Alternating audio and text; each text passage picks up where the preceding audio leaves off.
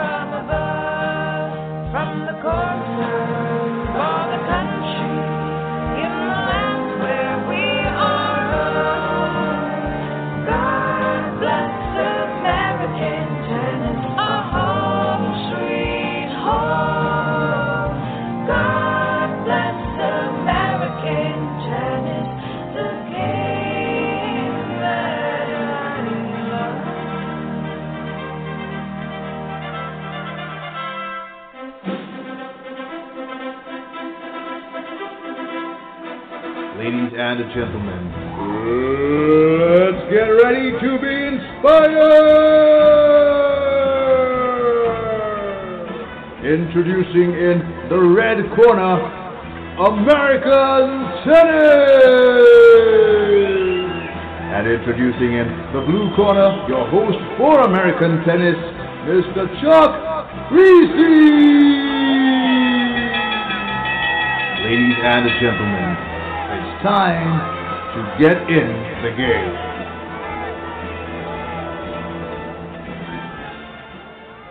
And it's American tennis, and this coach Chuck Kriese. It's another week of American tennis, and uh, folks, we got the U.S. Open going on right now, down to the quarterfinals, I guess. And to tell you the truth, I have not been watching a bunch of them. I'm uh, sort of, I, I don't know whether I just tuned out or it just, you know, look, if I'm running that thing up there and all the networks, if any of you guys listening you guys need to pump the American players a heck of a lot more. In other words, those early rounds, we need to be watching only the you know the Americans playing. And I look, I'm not against uh, knowing who the the stars are from international countries, but I sure in the heck want to see the Americans a lot more. And uh, so I don't know. I I love watching Federer. I love watching Nadal some of the other guys I like seeing those new guys coming up, and some of the young lady. Oh, I like Madison Keys a lot. She's doing well. She's always had some grit, and she's tough. But I don't, I don't know. There's we're just lacking. And then what really bothered me watching that too was the doubles. I think Tennys Sandgren and uh what's his name? We're in the semifinals there. Sandgren and daggone it. I get Darryl Cummings on here in a second. He'll help me out. But I started to watch doubles, and nobody was in the stands. What in the heck is going on with that? And um, so I, I don't know. We've got some issues there, and uh, you know we're not going to solve everything right now. But I did want to uh, sort of do a lead in in my quest to solve some of the things that I'm not too good at. I have been asking the assistance of. Um, a good friend, I think now, and a, and a but a person who has been a been a co-worker in the sport of tennis in many many uh, for many years, Darryl Cummings, and I'm going to get him on here in a second. But let me tell you why I've reached out to Darryl Cummings. I there's areas all of us. There's a saying that we're usually down on what we're not up to. We we don't like to address those things we're not good at. I called him a couple months ago and just said, "Listen, man, I need some help when, on some of the stuff. You're one of the best at promoting the game, at doing uh, doing things at the ground level that start to swell, the ground swell. But most of us are always sort of afraid to venture into those areas where we're not very good at, and I don't want to. I don't want to get that way, especially as you get older. But I got to tell you a quick story. You've heard me tell the story of the black door um, before, and this is my lead, and I need I've got Coach Cummings. If you just hang on there for a minute, we'll be right with you. But let me tell you this quick story. So my son is 12 years old. He's playing baseball, and his coach is very much into the fitness. So my son has been working like crazy on trying to get his push-up count uh, down. So you know they do a push-up contest in one minute. They max out and see how many they can do, and he has been working like crazy. So along comes the big day yesterday where he was supposed to go and participate, not compete, and compete against the rest of the kids. And talking about trying to get cold feet. At the last hour, you could before he was going over there, you could tell that he was getting nervous, and then he didn't want to go. And then he was telling his mother, "No, no, no, no, I think I'm going to do something else here. I'm going to," and I, uh, and I, I was sort of trying to watch some matches on the U.S. Open. And I come in there and I about lost. I said, "Son, you're going to compete. You can you can go over there and do worse than everybody else. If you give your best, you can do best than anybody else. You can do your best. Probably going to do somewhere in between, but you're not going to work at something for a couple months here and then just bag it. You know, because you will rot inside. Two hours from now, you're going to feel like, why was I a wimp? Why did I back down from this? You're going to go over there and compete. And I almost lost it. I said, I couldn't care less how you do, son, but you go over there and you give your you give everything. And so I sort of drug him out the door. He was half crying, and he came out and got in the car and sort of threw his shoes in the front seat. And I drove him over to the place, the Ball Diamond, where the coach was having him doing that. And on the way over, I was trying to tell him, son, what do you think the black door looks like? What do you think fear looks like? Every person, when they are afraid, we're we're usually down a lot we're not up to, but we're also very afraid of pursuing things with our whole heart and maybe losing. We're afraid to give our best in losing causes. A hundred percent of the time. I've got it happen. It happens to me every day. It happens to everybody. That's why they call it a black door. Oh, King Wimp comes, jumps on your shoulder, son, and he whispers in there, "Oh, it's too hard. Oh, I might do bad. Oh, I might look bad in front of other people." All the negatives, and you've got to listen to the other angel on the other side. And this summer, I told everybody that that the little kid said, "What? Well, what are we going to call this? Uh, the good angel on the right shoulder, King Wimp on the left shoulder." And this other kid says, "We're going to call him King Can of Whoop-Ass." And my son, you know, I was trying to tell him you got to listen to the right name. Well, he got in the car and he jogged over there and he went through it and he did it. But the point being is that we get afraid of going through black doors and going after stuff that we're not really good at. So um, I wanted to introduce my friend here, and I'll get him on the line here. Let's see if I can get him on the line. Coach Darryl Cummings, are you on the line there? Yes, sir. Coach Darryl? I am online. I'm All right, online, great. Chuck. Well, look, I appreciate I appreciate it, and thank you for coming on the program today, American Tennis. But I'm going to now look. I'm going to go through your resume here a little bit, pump a little sunshine. But people out there, if you get on the internet sites at all, and the Facebook and all that stuff, and look at the videos, you guys, all of you out there know who Darryl Cummings is. If you pay attention to tennis, but Darryl's been in the Tidewater area his whole life, up there in Virginia Beach. Now, you've been coaching now 32 years. 1986 was your first year, right, Darryl? That you coached college, see, uh, nine- ODU. Uh, See, I, I started in Old Dominion at 1992. I played for them in 1986. So Oh, 1992. okay. Yeah, so I did 19 years at Old Dominion, three years at Virginia Wesleyan, and uh, I'm in my third year at Norfolk State. So uh, I'm not good at math, but that's 19 plus three plus three, and all the schools 25. are about 15 minutes. Of, yeah, there we go. All the schools are like 15 minutes apart. Well, a big point I'm trying to make, you've been done multiple things at multiple levels at three different levels of colleges there. And because you've grown up in that area, one of the biggest things that I've been impressed by is that you're giving back to your roots. And whenever we give to our roots, we care at a much, much deeper level. This is American tennis. I love America. I love tennis. We need to build players in the United States of America. It's not that I don't like other players or other places. I love working in Thailand, but this United States of America, we want the United States to do the best. You've given blood, sweat, and a lot of tears in your programs up there, but you were born in that area. You played at Lees McRae, excuse me, Lees McRae, and then ODU. You've always been one of those guys who are extremely creative, Darryl. I mean, you've been on the cutting edge of so many things. And um, I'm going to keep it short here instead of going uh, through everything.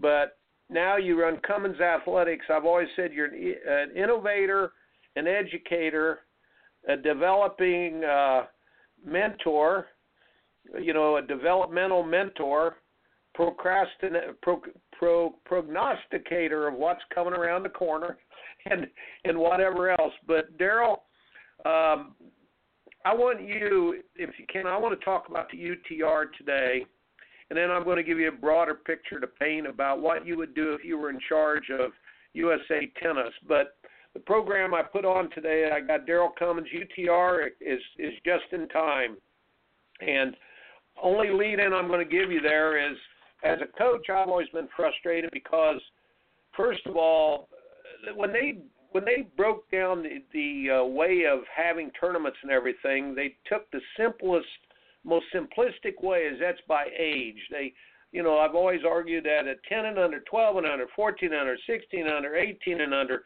21 it used to be the 21 and under, and they go by age. But the problem is that segregates players from learning so so much.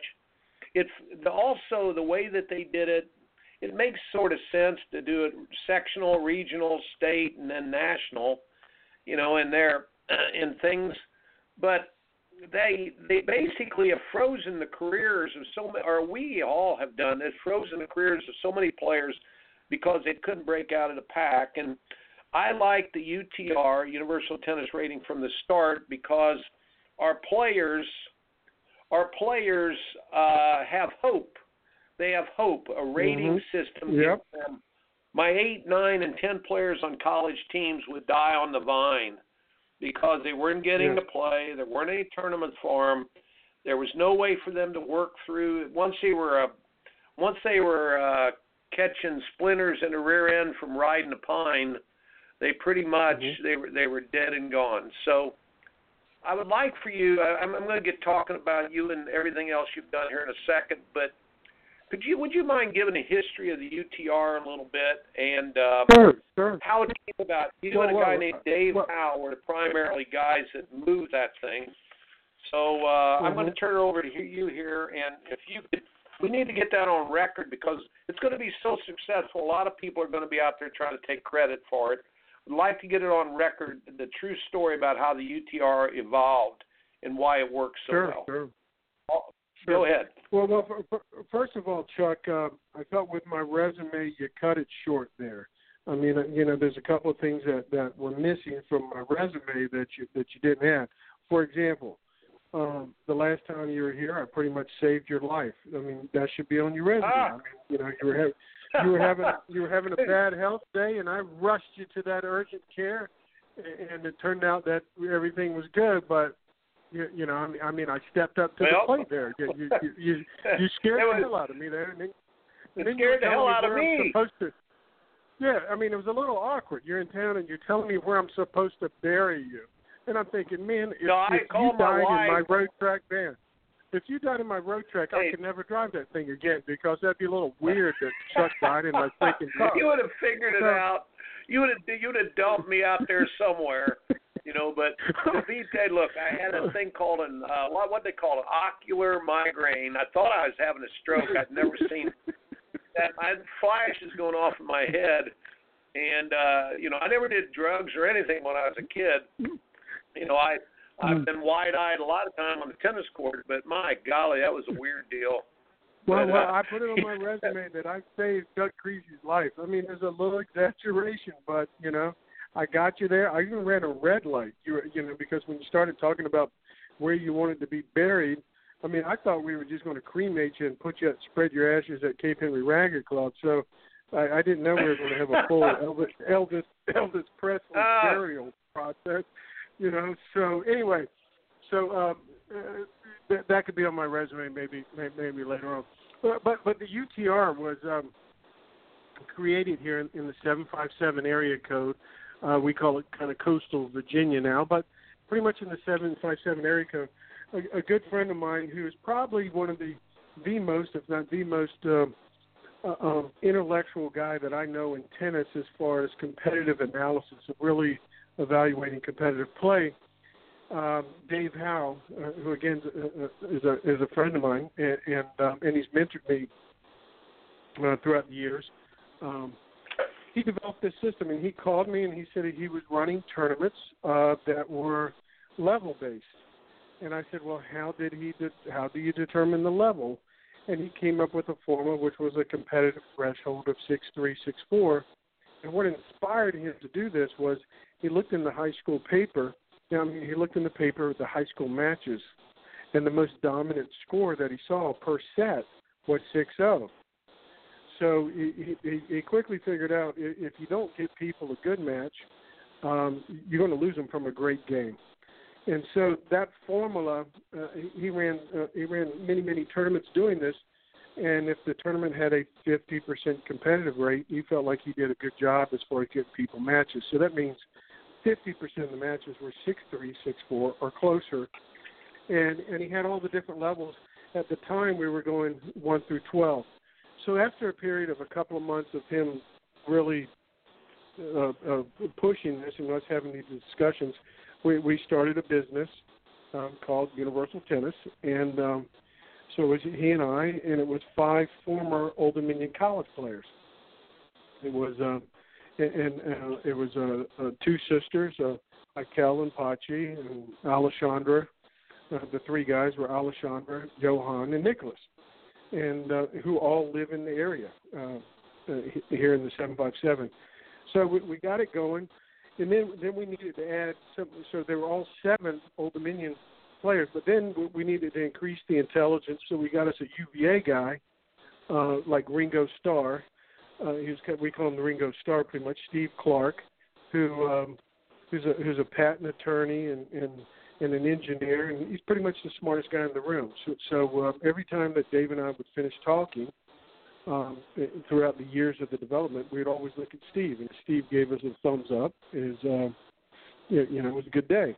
So if you saw the movie Moneyball in, in the baseball movie Moneyball, uh, Dave Howe would be uh, Bill James, who was never made the appearance in the movie. He's the guy who wrote the formula.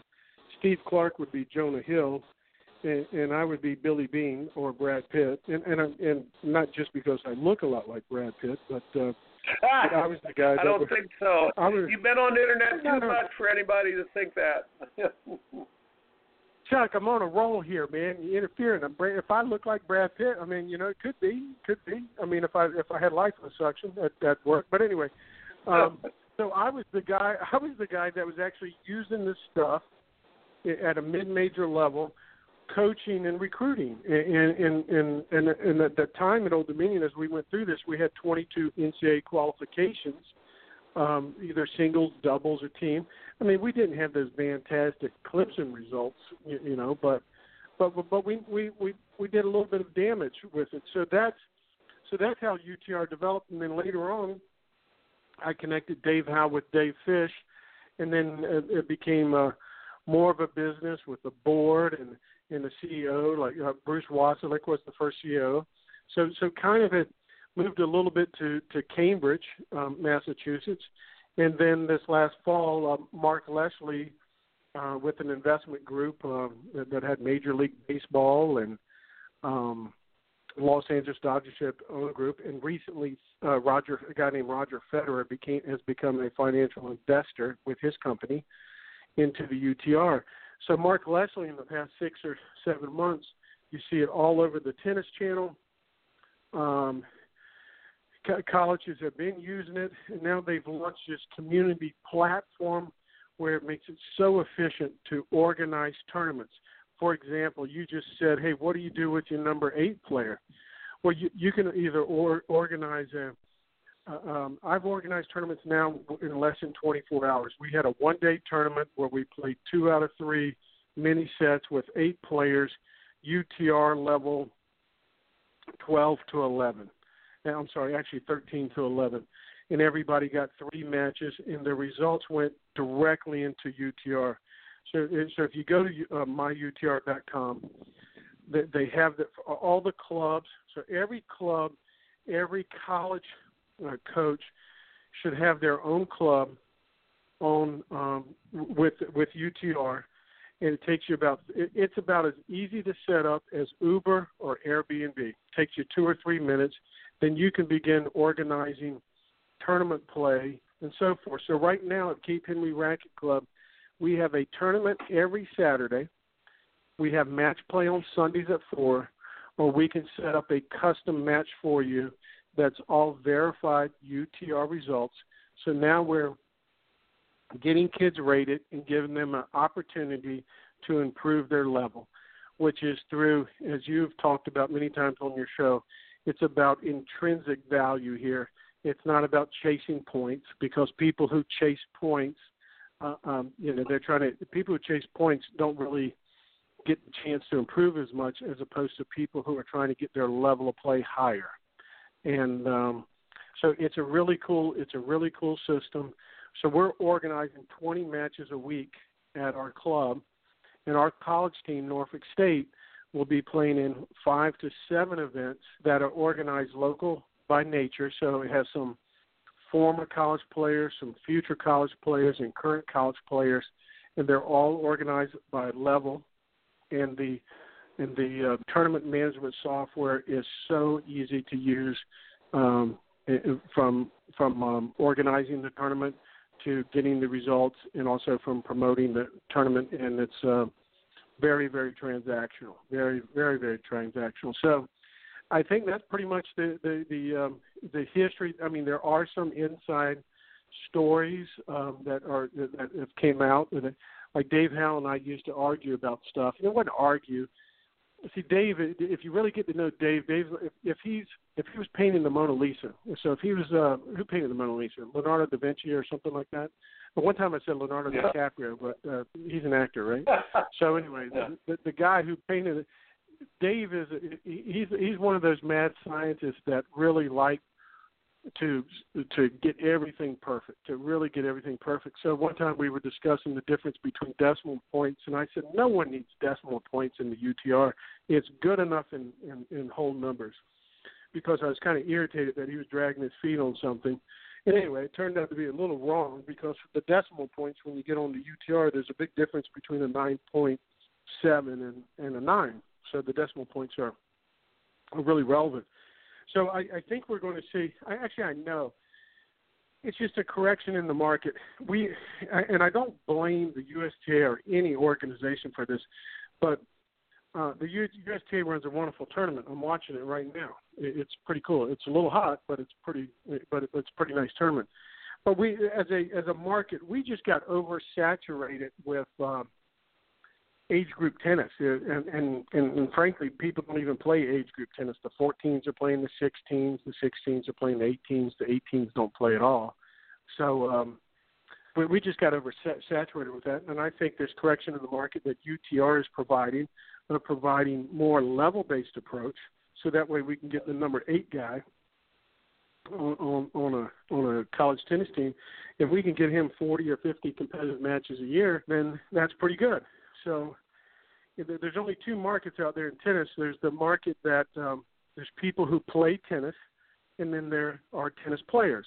And tennis players are usually the people that are playing about six tournaments a year and and more competitive.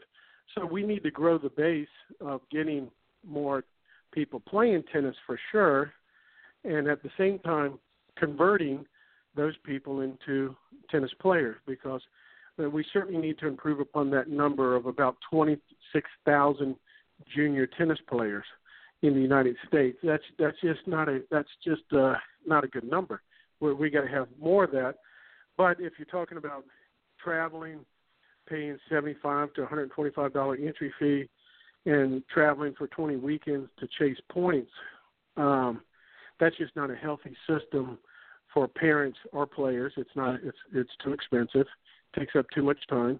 When on a local level, you can cluster these kids with adults, and then you can start to ask some really neat questions when the kids get ready to go to college. I think every college coach should ask the, the recruit, "Hey, when's the first time you beat a guy in front of his wife?" and and the, and most kids in France say about 14, or um, you know what what experiences they have. But we keep 14 year old kids playing with 14 year old kids entirely too long, and and and that doesn't create the natural mentoring system because on a local level, when you get that 14 year old kid playing with the local attorney who's still a competitive player who, who did play in college, now we're passing on experience and and natural mentoring at a, at a very very much more efficient cost than selling hours of lessons or or, or gobbling up whole weekends to go to a tournament and uh, and, not be level based um, where the kid got some good matches. So that's pretty much it in summary there, Chuck. Any, any questions you want to fire out there to uh, uh, to follow up on that? Well, I, yeah, I've got about four or five things written down here, but my golly, what a great synopsis! A couple interesting things you brought up. You know about the players incentivizing players. I've often thought if I had not learned at a city park where I, you know, there was a hierarchy. I had to beat old George first. He was the left-handed old buzzard that actually strung his racket with kite string and you had to beat him mm-hmm. first, and then you had to beat a guy John the fireman, then you had to beat John the cop. Yeah. then then then you got Chuck, if I ever got I remember the, Hey. Oh, I Hey, mean Chuck, the let me interrupt you mentoring that This went is- on. Th- th- Go this ahead. is for real, Chuck. Guy that I had to beat was JoJo the plumber. That was his name. I remember it took me 20 times to beat JoJo the plumber. That was his real name. He was a plumber, and they called him JoJo. And said, "Man, when you get to beat JoJo the plumber, then you can move up and, and play Al." Yeah, my real guy was JoJo the plumber. Yes, that's th- those are all true stories. Yeah, and and the bait those those were bait that you used when you could beat an adult and you beat one of those person I had Paul Ditzenberger. The day that I beat old Paul Ditzenberger, he was like the old man that took care of the courts over there, and uh, he rolled the courts, and we'd wait for him to play. But to, to beat him, I was on cloud nine for a week. Um, and the the point being is that we often do things in the United States of America because we can, not because we should. Computers have Mhm. allowed people to set up systems and they've taken away a lot of incentives. I've often argued that we need systems, not we need incentives, not systems. We need a freeway and instead of a pathway, we need a highway, we need a freeway, we need an expressway to a, lot of different ways to get get better. So we have segregated not because we thought through it. It's like the point system. It's ludicrous.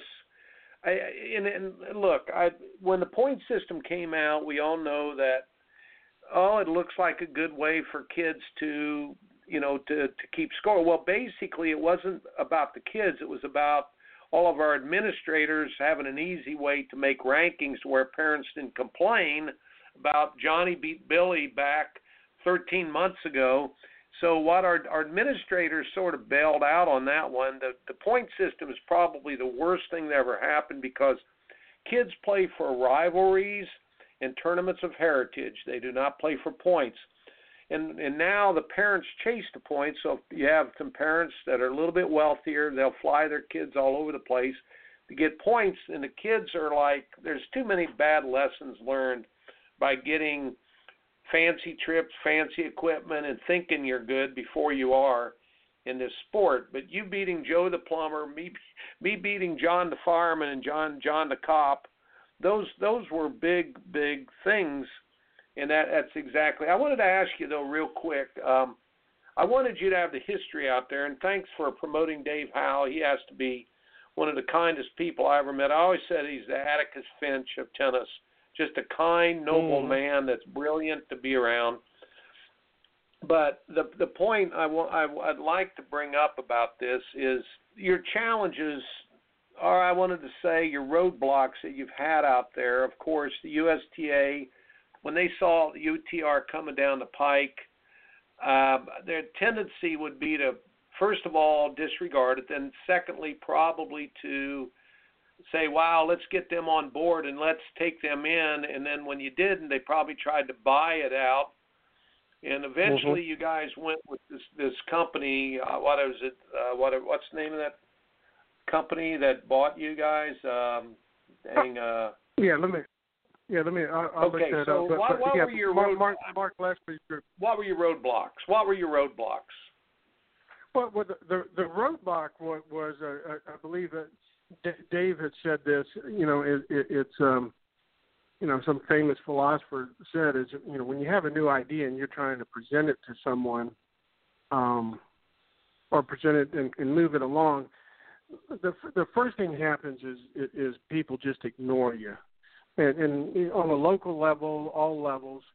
Um, yeah, yeah, we we were ignored. I I remember explaining it to Dave Fish for many times, the Harvard coach, or Billy Martin, the UCLA coach, or explaining to people, and and they just kind of ignored you. On a local level, we were just ignored. And then what the second progression is, then then they make fun of you. You know, so yeah, we were made fun of. Oh, Dave and Darryl and the group, they think they're going to rate everybody in the damn world, man. They've lost their freaking mind. What what morons? and then they start to fight you on that third one. You know, so that, so then you then you then they they start to fight you. So then oh the the, the ratings aren't right or oh no there's a better rating system and this and that. So yeah, you know, the, in, in some organizations that had their own rating system, they they kind of they kind of fought you a little bit, and then and then the fourth thing is that eventually you win. And um, so I, I guess Well, I guess not that we won. Yeah, but but te- tennis tennis won. Um, as far as the USTA is, um, you know, the USTA is rather unique in the sense that each. I I I, I don't say that. I wish it was a more of a venture capitalist organization that that fund in future uh, ideas, and they do do that with grants. They they do do a pretty good job with that. But each section has its own autonomy for for the most for the most part. So UTR was used a lot more in in the Midwest and and, and Northern California. Um, th- those were the first sections that really adopted it, that were using it um, to um, select and organize tournaments. And then other sections came along, um, and sections like Texas, uh, they're just really organized with their high school coaches, and, and I think it's a it's a pretty solid USTA section. So each section has its own challenges. Some of it due to geographics, but really the last section to kind of use it uh, was the section that we're from.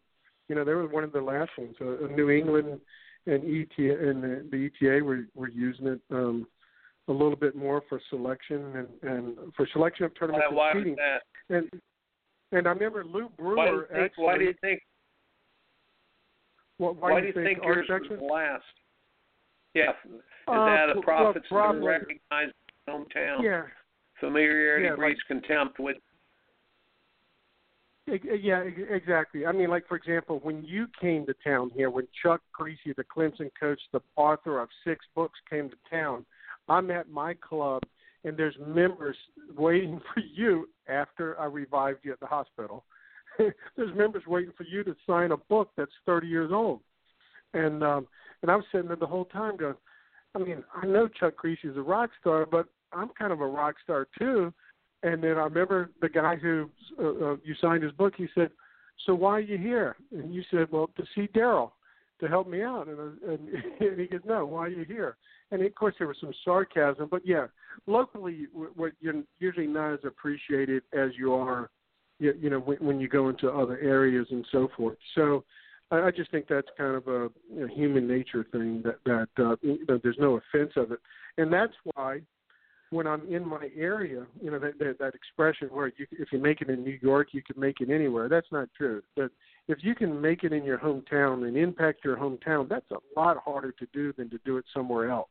Because somewhere else, you're automatically given the platform if you're an expert. So if I bring someone in town who has a subscription to Tennis Week magazine, I mean they treat them like an expert sometimes, and um, but but uh, I, I think it is uh, it, it just you know it took a while for the local area to to gravitate for it. Um, but it is really neat to see the UTR go from Norfolk, Virginia, or Virginia Beach, Virginia, to Cambridge, Massachusetts, to now it's in Palo Alto. So um, I mean, that that's where it's based up because you know usually the ideas are reversed. The creative ideas come from Palo Alto and then spread to the East Coast and so forth. So, as as far as putting a little chip on our shoulder or give us a little swagger in our walk, um, that, that's kind of a pretty cool thing. And by the way, the well, Darryl, person that I ended up beating, the, the person I ended up beating uh, was was uh, that really gave me an ownership in the 757. When I started beating Roy Beston, the Virginia Tech Hall of Famer, that's when I was given the keys to 757.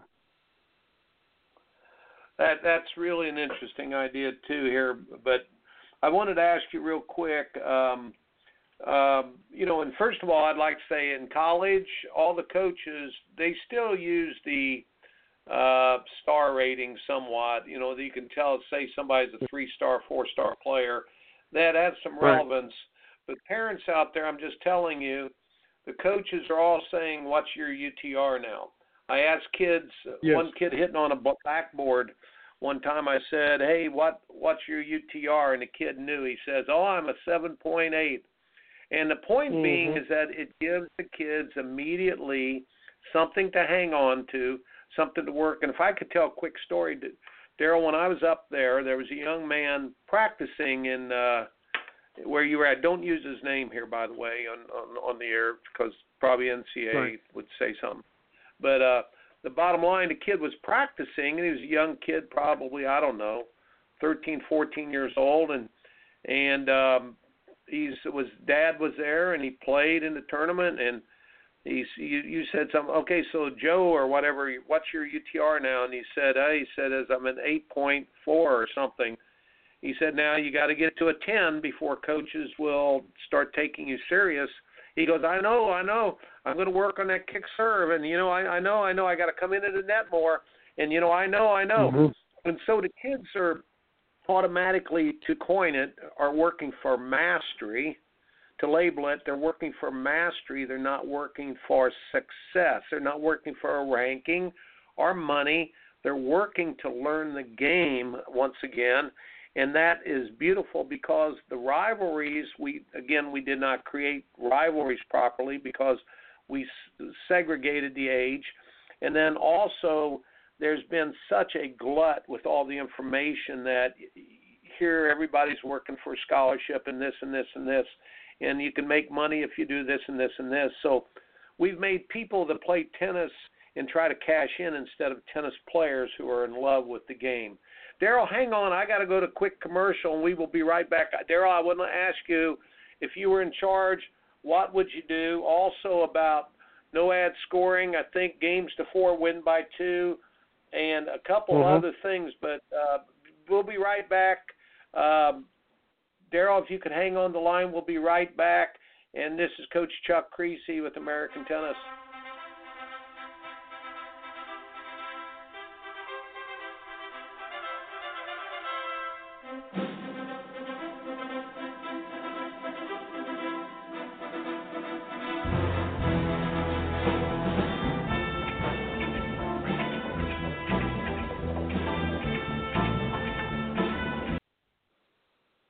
Folks. This is Coach Chuck Kriese, and my book, Coaching Tennis, it's been out 20 years, but it's still selling. It's one of the best selling textbooks, tennis books, motivational books that you will find for your youngster, or if you're trying to teach tennis as a coach or as a tennis teacher, if you're a parent and you want to use it, look up Coaching Tennis by Coach Chuck Kriese, K R I E S E. Go to Amazon and get this book. It's still selling and it will be a great help to you or your youngster. Coaching Tennis, Coach Chuck Kriese.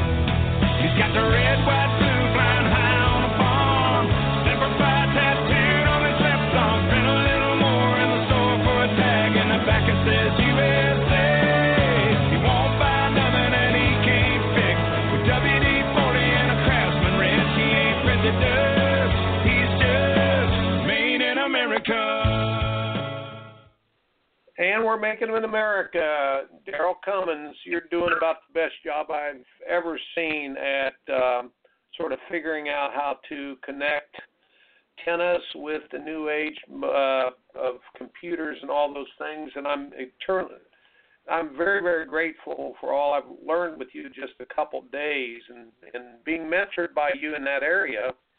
Uh, and I said a few things about you, but your company is called Cummings Athletics, C U M M I N G S, Cummings Athletics. Yeah. Can you talk about and um, you know I know you're a humble guy and all no, that not, stuff. But I, I want humble. to. well, anyhow, you've had to scrap and you are fighting for your mm. turf. I one of the things about everybody out there, we we had a lady on a couple weeks ago that said if you want to get tennis rolling, you've got to make it happen in your own neighborhood first. And we need people to um, take care of their local parks, take care of their local high schools. We need to the sleeping giants are things like small town tennis USA. I've got a program ready to go. I might ask you how to get that off the ground, Coach Cummings. High school tennis is a sleeping giant. It is awful that we're not using high school tennis as a great training ground.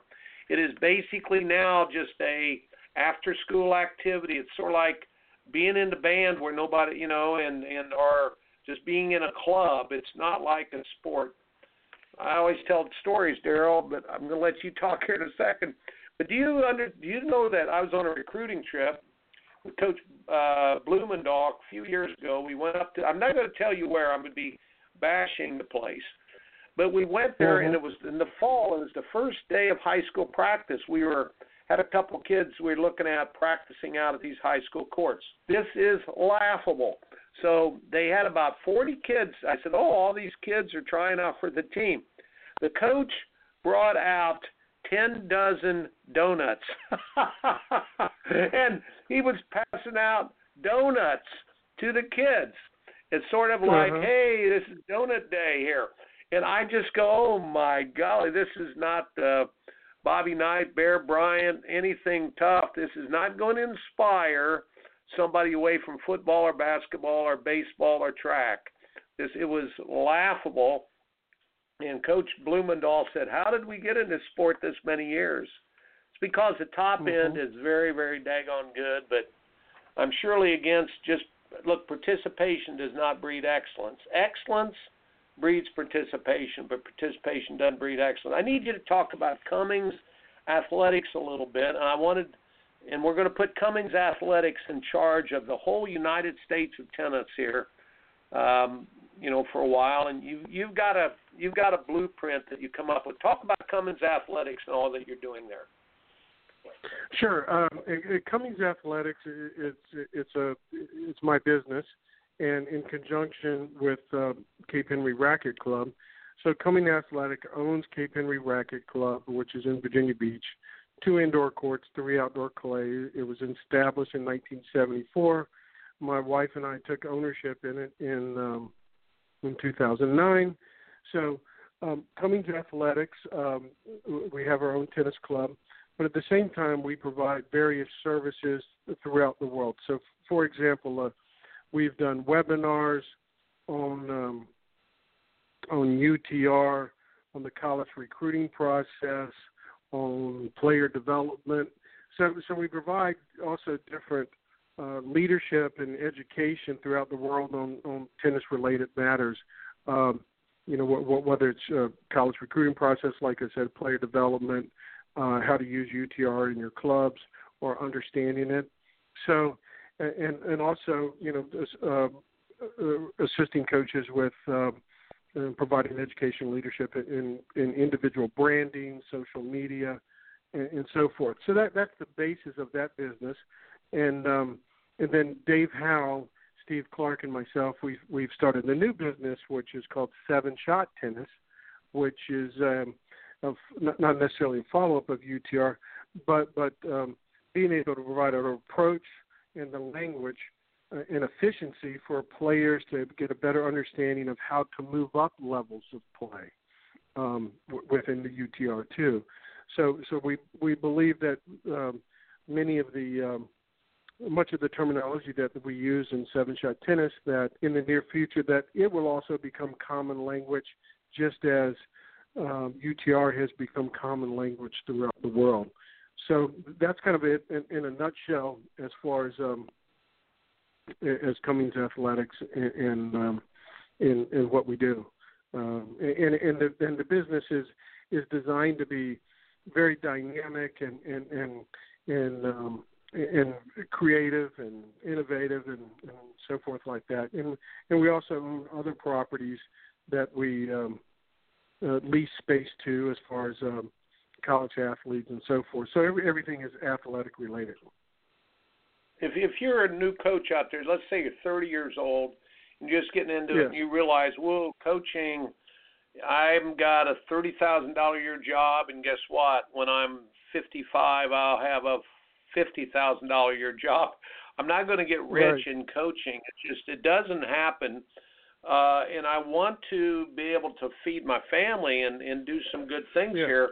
Tell those young coaches what you would do if um, if you were them at 30 years old. And I know not everybody's sure. wide. Look, I've got this thing. You're going to get a kick out of this, but I was going to try to tell people at the end, and I will. I would I would say you know open the doors like Daryl, but build a steering wheel like Dave. you know, you two guys. There's a old Johnny. Wood, it's a Johnny Johnny Wooden Yeah. quote was uh, "Learn as if you'll live forever. Live as if you'll die tomorrow." Well, the, Yes, the learn yes. as if you'll live forever is the Dave Howe. The live, Yeah. live, and go after stuff. And again, going through black doors, you're one of the best I, I've, I've ever seen. It just going, going, getting it. And I, maybe it's just because you're motivated by your home home area there, and it's your roots. But my golly, you're you uh, you're one of the best. But the point being, tell Well, those young coaches yeah. out there what to do. Well, I, I mean, I, I'll give you some examples. Um, emails. As coaches, we all get these emails, and uh, you get a lot of emails, and and we get a lot of emails for from recruits or parents or, or people looking for stuff. So in the in these emails, what we're looking for is if if someone viewed that email that was coming in as an opportunity to get a return on the investment of developing a relationship with that kid or that family that you have no no um, you know no connection with. Um, if you develop a relationship how can you turn that into something that's um, you know a, a, return on investment? So for example like you've written six books. If all those emails are coming in you can at least share an opportunity with them to to buy your book. Or in my case, some of the things that I've done is I developed a contact list and a relationship with everyone who's emailed me, and um, and uh, I did a webinar. So uh, one day I did a webinar on UTRs, about 45 minutes. It was twenty dollars, and I had 52 people sign up for it. And um, my wife called me and said, uh, "Hey, are you doing a tennis clinic?" And I go, "No, why?" And she said, "Well, I see all these twenty dollar payments coming in." And um, I go, "No, I'm doing a webinar."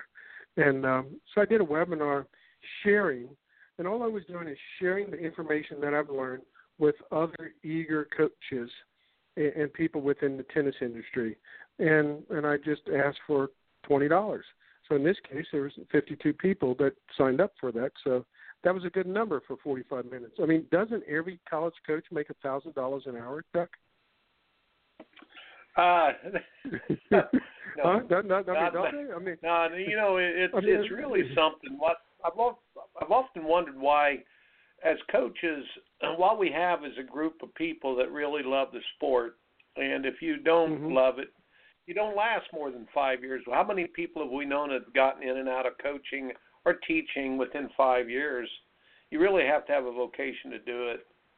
But uh, Yes. let, but you I- do I need to make a, you one- do need to make a living. Yes, you do need to make a living, and there's and there's nothing wrong with certainly individual branding, especially when you're helping other people save time and money, and and educating them.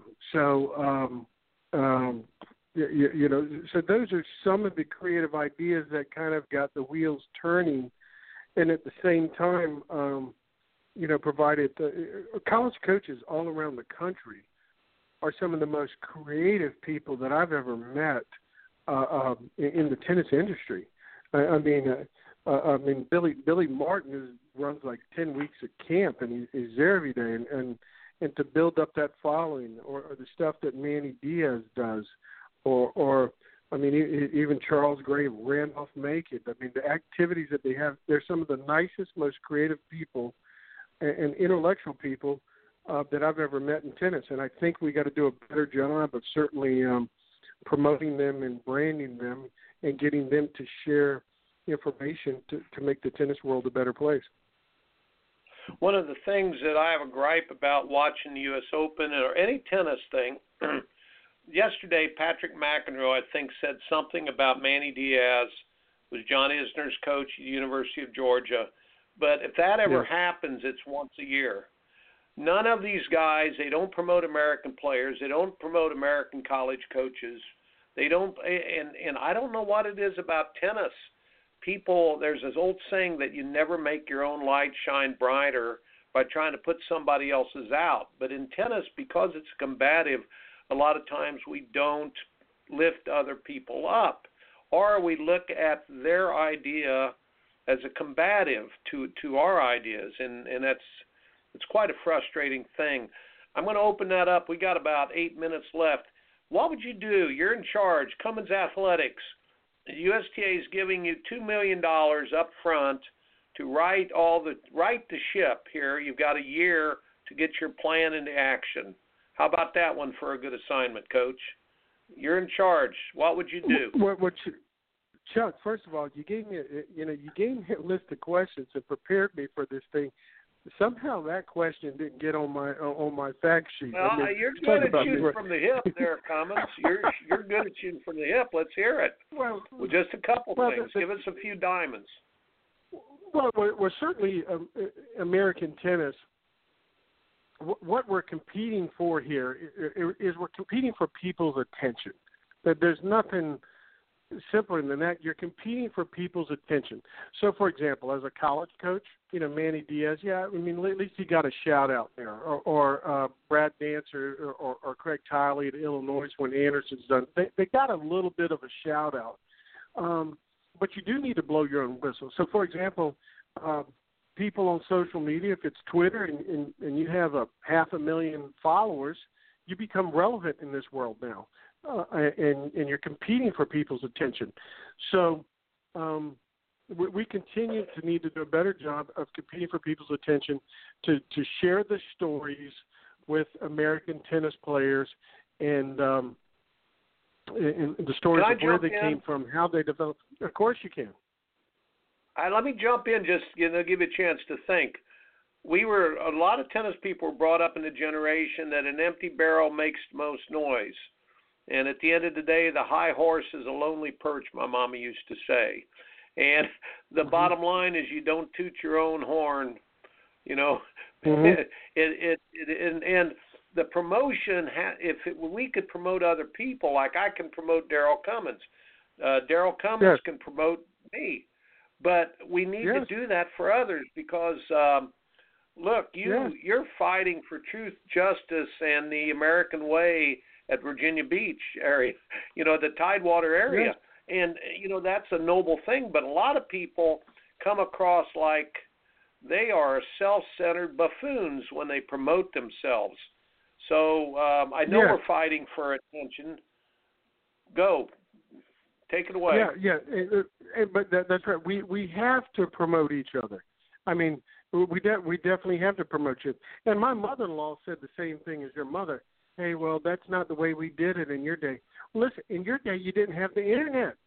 okay, I mean, today we have the internet. You have your own radio show. Um, I have social media, email list, and so forth, and we're and we're competing for people's attention. And, and kind of like the BS barometer is very high.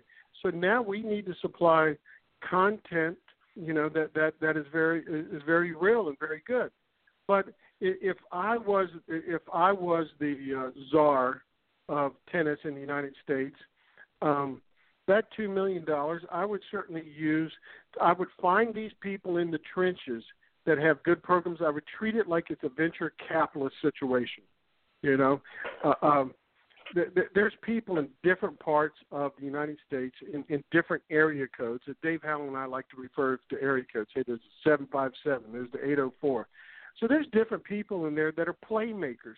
They make things happen. In Richmond in 804, you got Bill Barnes who has a thirty thousand dollar prize money tournament that has a couple hundred players. If every community had one of those tournaments, and then we worked backwards there, man, we could really develop some players. And integrating college into the player development of of local areas. Uh, uh, Oh, boy. I mean, colleges have oh my God, colleges have some of the best facilities in in in the world, and and, and players and providing these kinds of comp- uh, these uh, natural mentoring programs. It lies within the small towns and the big towns. We don't need to recreate it. We just got to reshuffle it and organize it a little bit. You know, I, I look anybody listening out there. What Darryl Cummings is saying, USTA people, you need to pick his brain. You need to, uh, you, you know, we need people to do exactly what you're saying, and they will act like they're listening. But there's an old saying that number one people hire number ones, but number two people Yes. who are in charge hire two, threes, and fours. And the the point is, a lot of times it takes somebody with a vision and they you really what I liked what you said is have to work backwards. You have to decide in a still Covey Covey planner, work with the end in sight. You know, work with the end result first and then work backwards and solve the problems. But and uh, we we really are at a crisis place right now. Uh, I want to give you your closing remarks here in a second, Coach. But to all you listening, we we are at a place right now. Twenty six thousand tennis players in junior tennis. Do you know Dade County, Miami area has t- over twenty thousand soccer players alone, just in that one county. So we're struggling in tennis. We need the UTR. We need all of you to jump in. We need all of you to find that person who's the entrepreneur who will go through doors and black doors and do it. Steering wheel or no steering wheel, I'd rather have I'd rather have a lion trying to lead a herd of deer than one deer trying to learn lead a herd, herd of di- uh, lions. You know, you you've Amen. got to have people who are not afraid to jump in and do the thing, to do the thing. Yeah. But we need to make a difference in American tennis. Darryl, I'll let you close her up here. Well, I, Anything I, else? I look in our, yeah, I look in our community right here, Chuck. In in these two cities or three cities around us, we have a Dan McCain who who writes books. We have a Dave Howe who created the UTR. We have this seven shot tennis. We have some very good tennis facilities. We have three, four, five colleges within our area codes, and so we- got levels of players all the way from level one to level fourteen, and and we got people uh, um, like the Beskins that, that have sponsored events. Uh, George Pilkinen who's taken ownership of events and sponsorships. The money is here, the facilities are here, and, and the knowledge and expertise here. We just got to reshuffle it, and if we can do it in the seven five seven, it damn sure can be done anywhere in the United States. It could damn sure be done. You know, we got great coaches, great players, and so forth at level. But we got co- college coaches who are level 14s. Now we need those people to play and pass on these experiences. We just gotta we gotta organize it, and we and it can't be a damn pathway because a pathway is only room for one person. But if we can take that, reshuffle it, make it a freeway where a bunch of people can get on it, then we've done something. It could be done here in 757. It can be done in all the other area codes. I couldn't say it better. And I want to remind everybody you're in the process of winning or losing every day of your life. And it has very little to Mhm. do with the win or loss. Coach Darryl Cummings, everybody check out Cummings Athletics. And Made in America,